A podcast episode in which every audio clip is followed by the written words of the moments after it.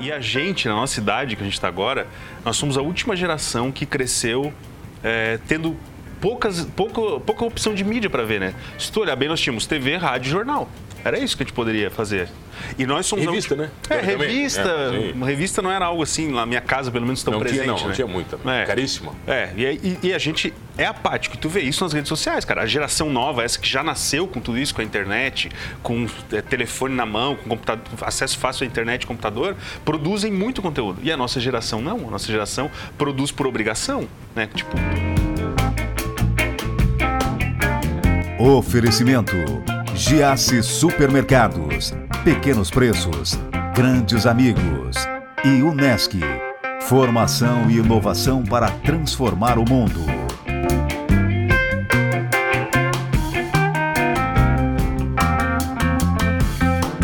Olha, o cara é publicitário, especialista em comunicação, especialista em estratégia para o mundo digital. Já teve uma, duas vezes batendo um papo comigo aqui no Manos Talk Show, mas hoje o assunto é diferente, é podcast.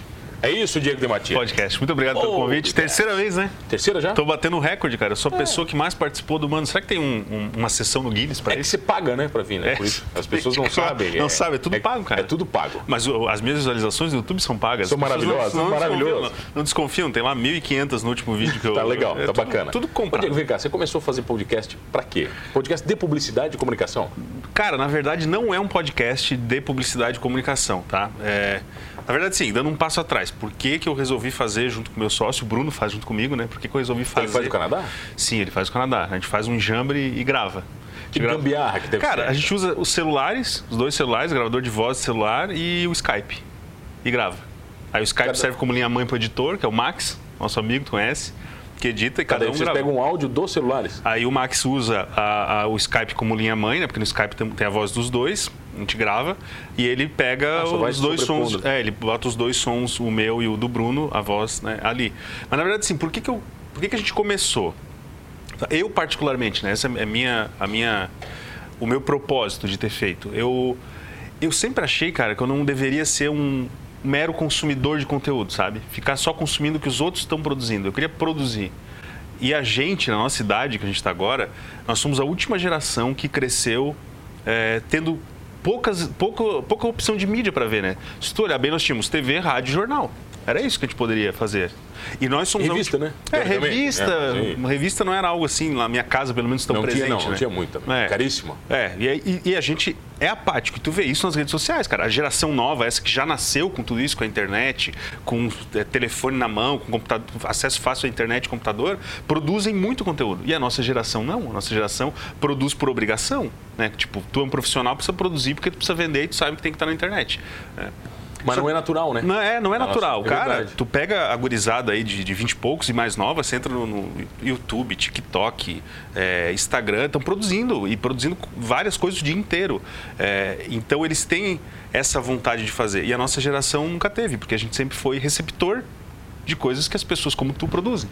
Porque tu tá aqui produzindo televisão, tá fazendo produção de televisão, tá no YouTube também, mas fazendo T V, fazendo rádio. E, eu, e aquilo me incomodava, cara, de eu não estar produzindo algo. Eu pensava assim, cara, eu tenho potencial para fazer. Aquela tem coisa tanta tipo, gente eu... ruim fazendo. É, tem tanta gente fazendo coisa ruim, quem sabe eu consigo fazer uma coisa melhor. Uh, e aí, por conta da empresa, como a gente tem empresa, uma das coisas que a gente faz no marketing digital é você criar autoridade para as empresas e, e, e pessoas que a gente atende. Esse é um passo dentro do marketing digital. Você ensina o seu cliente a fazer isso. Exatamente. Ele criar autoridade como profissional, principalmente profissionais liberais, médicos, advogados. Tem essa coisa, tipo, vender o seu peixe através do conhecimento. Eu preciso mostrar para o meu público que eu conheço aquilo. E uma das coisas que a gente fez como agência, a gente faz o nosso marketing também. E a gente queria fazer como agência e pessoalmente, tanto eu quanto o Bruno, é para nos vendermos como bons profissionais. A gente, pô, participa de curso, tem formação universitária, pós-graduação, tudo e não vende isso. No último programa você veio falar do curso que você foi fazer em Boston. Do curso que a gente foi em Boston, exatamente. É, a gente vai de novo agora, né, é, para lá. Então, tudo isso, cara, tipo, pô, vamos sentar e vamos produzir um negócio. E aí, a gente resolveu fazer um podcast. É mais, é mais fácil, né?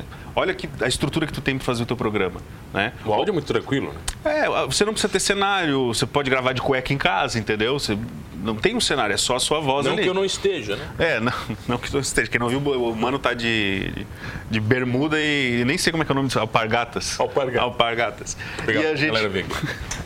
Enquanto isso, vou tomar uma água. Meu Deus, cara. Isso é a magia da televisão. E a gente resolveu fazer o podcast porque, assim, é um formato é, relativamente fácil de fazer. Eu já fazia rádio, fiz contigo muito tempo lá, crônica e tal, tive programa em rádio. Isso já te deu uma base? Sim, deu uma base muito, muito grande, assim, de, de timing, de fala, né, de como é que você... você... Perder a própria vergonha, né, você tá falando ali também. É, até porque, assim, cara, quando a gente faz um negócio desse, a gente não, não tem noção do, da, da dimensão que vai tomar, né, é, um programa que a gente grava no celular em casa, entendeu? A gente tem hoje, para ter uma ideia, eu vi um número ontem, né? Tava estudando para poder vir aqui falar contigo. É, três mil e quatrocentas ouvidas, mais ou menos, né? Play, playzadas, vamos dizer assim. Num programa, em dezessete programas, cara. A gente tem meio ano de programa aí, quase um ano, na verdade. Acho que a grande sacada disso tudo não é o número final, né? É quem tá ouvindo. Sim, porque sim. Porque desses três mil... É nicho, é nicho. Você pode ter um nicho específico de clientes seus que estão ali. É, o que, o, assim, para quem não entende o que é um podcast, é quase um programa de rádio, é um programa de rádio é, disponibilizado na internet. Ou seja, é em qualquer lugar. Em qualquer lugar. Tá, pode tá estar tá no Spotify, no Deezer, pode estar tá na Apple. A, nós estamos hoje em onze plataformas diferentes, o nosso podcast, né? A mais ouvida é a Apple Podcast, o, o, tem sessenta, cinquenta e sete por cento da nossa audiência. Tá dentro da Apple Podcast. Quer dizer, o pessoal escuta no iPhone, No né? iPhone, exatamente, no iPhone. É vinte e um por cento no Spotify e o, o resto dividido em nove outras plataformas que tem, né? É, então, hoje a gente acabou de disponibilizar um. A gente usa um, um, um disseminador de podcasts, digamos assim. Você bota o programa lá e ele ele pulveriza. Bota para todo mundo. É, a gente faz cadastro em todas as plataformas e usa ele para não ter que postar uma a uma, né? E ele pulveriza em todas elas. Então, se hoje nós estamos, estamos gravando num sábado, acabou de sair um programa, já está no Spotify, já está na, na Apple Podcast. Vocês falam do quê? Então, cara, o brand, na verdade, assim, é, até o nome, né? As pessoas perguntam por que brand, brand. É, vem de branding, que é marca, brand, é, e essa partículazinha ish no final ali é como se fosse assim, é mais ou menos sobre marca. Porque não é só sobre marca. Por isso que perguntou, é de publicidade e propaganda? Não, ele não é só de publicidade e propaganda. A gente comenta assuntos, marketing digital, redes sociais, tecnologia, marcas, ações de propaganda, ações de marketing. Por isso é de nicho, então quem escuta tem interesse nesses assuntos. Então, é, e a gente... Na verdade, assim, a gente bate papo sobre notícias que estão acontecendo na última quinzena. O que nós estamos fazendo aqui? Só bater papo. É, a gente...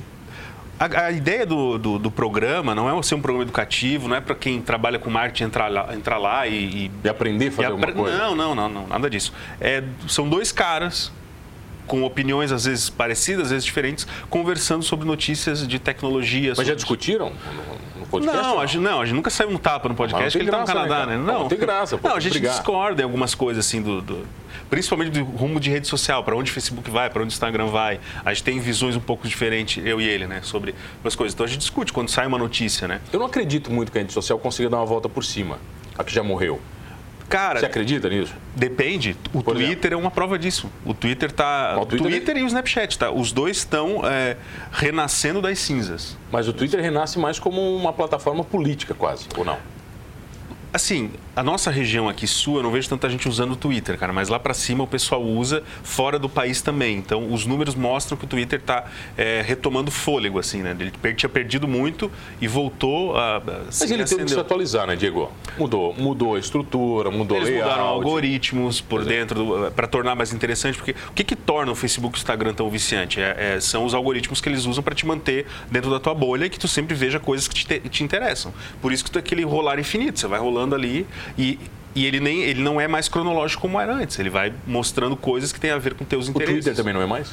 Cara, eu te, eu te confesso que eu não sei. Eu sei que eles mudaram agora o algoritmo deles para mostrar coisas mais relevantes para ti. Isso eu sei. Eu não sei se eles mudaram esse negócio de ser cronológico ou não. É, mas essa mudança ajudou eles a manter a pessoa ali mais tempo. Porque a grande questão é quanto tempo tu permanece dentro da rede social. É, é esse o número que importa, não é o número de acessos. Se você é, olhar com calma o Facebook, você vai ver lá, por exemplo, que até plataforma, tipo assim, a Folha de São Paulo publica um artigo, ela publica o artigo dentro daquele formato do Facebook que tu não sai do Facebook. Tu clica naquele artigo, ele abre uma página do Facebook com o artigo. Sim, é verdade. E aí ele não sai do Facebook. Não sai, ele não vai abrir o teu navegador. Por quê? Porque o cara quer, o Zuckerberg quer que tu fique ali dentro. O próprio WhatsApp fez isso agora, né? Você não sai mais dele, né? Não, agora ele, ele abre um, uma pseudo janela e te mostra o conteúdo, mas não... Exatamente. Você não sai mais dele, você não sai pro YouTube no link, né? Exatamente, porque ele não quer que você saia, cara. Essa, é, esse é o pulo do gato, é te manter ali o maior tempo possível. Além do conteúdo mais interessante, tem essas jogadas do tipo, você não, você não vai para o YouTube, ele vai abrir uma janela dentro do próprio WhatsApp. Até porque se você for para o YouTube, o YouTube vai te prender lá, né? Exatamente, essa, é, é isso aí, mano, pegar essa ideia. O, o, o Facebook e o Instagram, eles sabem. Se eu sair dali e vou para o YouTube ver um vídeo... seja lá o que for, tô vendo o Mano Talk Show, recebi lá o, o teu link, cliquei, fui pro YouTube, ó, oh, tem outro programa interessante aqui que eu queria ver, pô, clico naquele, já vejo um, vejo dois, vejo três e não volto mais pro Facebook. Então eles perdem a audiência. Tá, eu não vou perder a minha, faz o seguinte, fica aí rapidinho, eu já volto com Diego de Mathia, um papo sobre podcast e rede social, o terceiro, hein? Terceiro. Voltamos, voltei aqui no Manos Talk Show e você já sabe, comigo Mano Dal Ponte, sempre duas entrevistas inéditas todas as noites aqui na R T V. Canal dezenove, dezenove ponto um da sua T V aberta, online no r t v ponto net ponto b r. Perdeu o Manos Talk Show? Vai lá no podcast do Spotify. Você vai curtir todos os programas completinhos ou no YouTube, o Manos Talk Show. Inclusive este, o terceiro programa com publicitário, especialista em redes sociais, Diego de Mathia. Obrigado de novo pelo convite. Um prazer sempre. Tem algum pecado mortal na rede social que você não pode fazer? Cara, tem, tem vários pecados mortais. É, se você é uma empresa, não patrocinar o que você posta. Tem que patrocinar, não tem jeito mais, cara. Não, não, não dá mais. Não tem, não tem. É assim, é, o, a, a estrutura por trás, o back-end da programação do Facebook e do Instagram é feito para que você não apareça, entendeu? É isso que acontece. Eles não você querem vai... mais que você apareça? Não, porque eles querem que você pague para aparecer. E, aí, e não é só isso, mano. Também vem dessa filosofia de mostrar coisas interessantes para ti. Tu não quer ficar vendo coisa da Fóssil Digital com a minha agência o dia inteiro? Por exemplo, se eu posto duas, três vezes. Você não quer ficar vendo coisas da R T V o dia inteiro, entendeu? Você quer ver coisas dos seus amigos, quer ver coisas variadas. Então, como é que ele faz? Como tem muita gente postando, ele vai selecionando as coisas e mostrando para esse público, entendeu? E ele testa essa audiência. Quando você posta qualquer coisa ali no Facebook, ele primeiro vai mostrar para um grupo reduzido de pessoas... para depois, se aquele, aquele grupo reduzido gostar daquilo... E o que, que é gostar? Comentar... fazer alguma interagir, marcação, interagir, interagir com aquela publicação. Até o fato de abrir a foto, por exemplo, maior na, na rede social, já, tá já é, conta uma interação ali, entendeu? Se aquilo acontecer bem naquele pequeno grupo, aí ele começa a expandir para outros grupos e ele vai testando. Isso tudo de uma forma automática, né? Tudo cheio de robô. Cheio é de isso. robô fazendo, exatamente. Só que o que acontece, cara, é muito difícil tu criar um conteúdo tão relevante assim que uma galera participa. Participe ali e, e fale, né? Se, a, você entrar no Facebook, aí você vai ver, por exemplo, páginas com dez mil, cem mil seguidores e você olha uma publicação com vinte curtidas. Então, você pega cem mil pessoas que estão te curtindo, te seguindo, vinte interagindo. interagindo. Interagindo. Então, o Facebook vê, hum, esse conteúdo não é bom. Mas as pessoas têm preguiça de interagir, Diego? É o rolar infinito, né? Pra que, que eu vou curtir? Tem que ser... Cara, assim, ó, você dá uma curtida, um comentário, aquilo tem que ser muito interessante, muito. Exige uma ação, né? Você está é, tá aqui, né? Eu tô aqui. Não, e você está avalizando alguma coisa. Hoje em dia, no mundo do politicamente correto, você avalizar alguma coisa... Quando eu vou lá e curto, eu estou dizendo assim, gostei desse conteúdo. E as pessoas veem que você curtiu aquilo.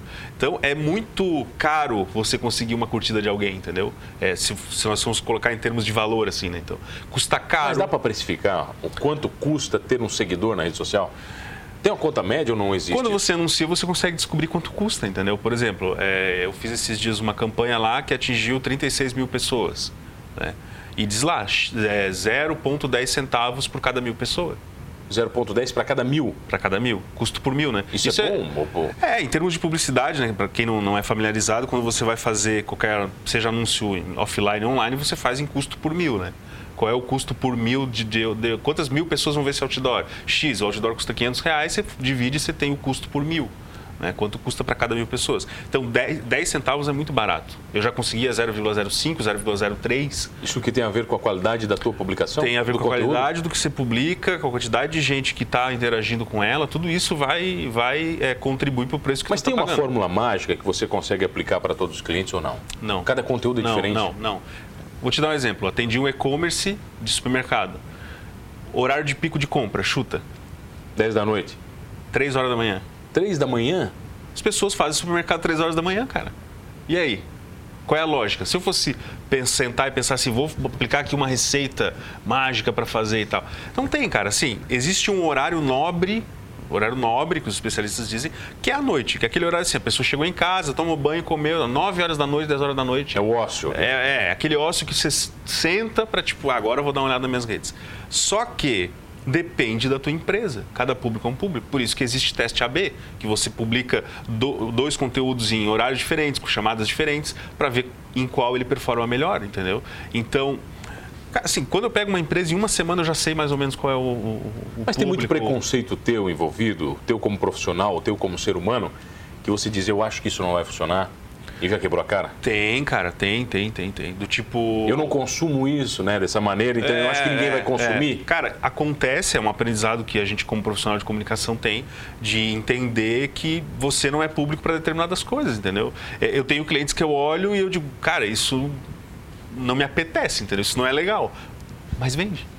Funciona, com aquele público específico funciona. Sabendo entendeu? Se comunicar, tudo vende na internet, Diego?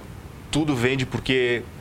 Cara, se você olhar assim, no mundo offline, né? Eu tenho uma loja, vamos supor que eu queira vender essa tua caneca aqui, né? Eu vou... Tenho uma loja, ela vai ficar exposta na minha vitrine e, e talvez eu faça um anúncio no jornal ou um, coisa de, um, um rádio, um spot de rádio. Isso tem uma abrangência geográfica pequena. Você tem uma abrangência aqui, que é até onde, por exemplo... O a, sinal vai. O sinal vai, né? No outdoor, quantas pessoas passam na frente.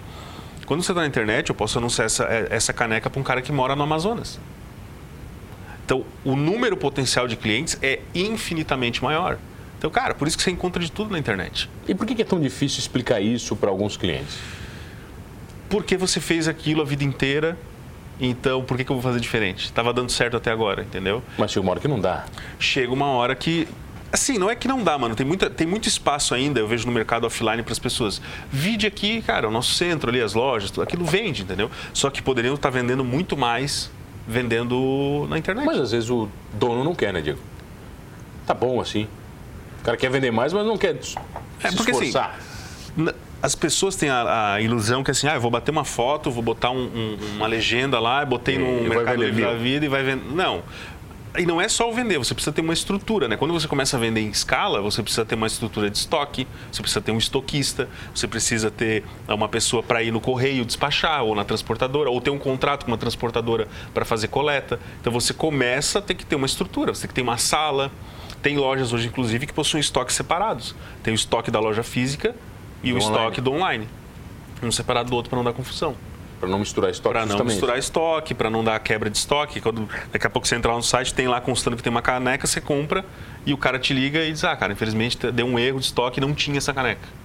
Porque ela foi vendida aqui fisicamente há Agora, dez a internet deu atrás. Um poder para a gente, né, para o consumidor, que não existia também, né? Porque se a gente voltar no tempo que você falou que nós éramos meros consumidores de informação, uhum. nós não tínhamos para quem reclamar. Não, agora é. Você reclama para o mundo, você reclama para todo mundo, na verdade, né? Isso é o bom da história, né? Mudou muito a forma como a gente consome, mano, porque é, você empoderou o cliente, a gente falou disso, acho, na última vez, né? Você empodera o cliente ao ponto dele não só poder reclamar, como ele passar a ser alguém que também recomenda. Então, por isso que tem tanta gente fazendo review de coisas. Ele virou é, influenciador. É, a pessoa vira influenciador. E, e outra, micro-influenciador. Hoje as marcas estão migrando dos grandes influenciadores. Então, tipo, eu não vou, eu não vou usar a Bruna Marquezine para fazer uma propaganda na minha roupa, eu vou usar a fulana que tem três mil seguidores aqui em Criciúma. Até porque os três mil podem ser muito mais fiéis do que um milhão e meio, ou dois, ou dez da Cara, Bruna. Por mais que você seja fã da Bruna Marquezine, ela não, ela não é uma pessoa que tem uma ligação de confiança com você tão alta quanto um amigo seu. Então, tipo, eu conheço o Mano, o Mano vai lá e faz uma propaganda dessa torrezinha aqui. E fala, cara, é demais, é muito boa e tal, ela tem o peso certo, vai segurar o teu papel, vai ser legal pro teu cenário. A probabilidade de eu comprar é muito maior, porque eu te conheço. Eu sei quem tu é, tu tem uma relevância aqui na cidade, na minha vida, porque tu é meu amigo e tudo mais. Então, pô, o Mano falou, eu vou, vou comprar, vou, eu vou mandar um WhatsApp pra ti, eu vou mandar um direct. Pois é, né? De, pô, vale a pena, né? E mesmo que eu não te conheça pessoalmente, mano, tu, se tu pegar qualquer influenciador aqui na cidade que tá vendendo alguma coisa e você mandar um direct pra ele ou pra ela, cara, essa, esse colar aí que tu tá vendendo é legal mesmo? Ela vai te responder. A Bruna Marquezine não vai. Entendeu? Nem ela, nem um robô e nem ninguém. Nem né? ninguém, isso vai ficar no vácuo, entendeu? Então, tipo, mas o influenciador aqui da cidade, o micro-influenciador, provavelmente te responda, te indique, te diga, não, vai lá, fala com a fulana na loja. Ô, Diego, tal. Você falou isso aí, eu lembrei de uma história que aconteceu recentemente comigo. É, eu precisei de uma empresa na região e eu fui no Instagram. Uhum. Instagram, legal, mandei um direct. Faz duas semanas que eu estou esperando a resposta aqui da nossa região. Mas isso aí é normal também, cara. Eu, já, eu, eu não sei se eu já contei essa história aqui, mas eu, por exemplo, deixei de comprar x-salada porque não me respondem no WhatsApp. Não vou comprar, não vou mais. É. Como é que tu pode ter uma lanchonete hoje em pleno dois mil e cinquenta e tu não responder no WhatsApp, não responder no Facebook, não responder no Instagram, na, na hora que tu tá vendendo, cara, tu trabalha com delivery. Tu não pode... É, é, outra que eu já vi acontecer também, você manda um recado no Facebook, oi, eu queria comprar uma pizza, vem um recado, ligue para nós no telefone eu e tal. Eu acho isso um absurdo. Se ah, eu quisesse cara, ligar, eu não quero, ligado, né? Exatamente, eu quero pedir aqui o um negócio, porque é o que eles chamam de omnichannel, né? Você está em todos os canais.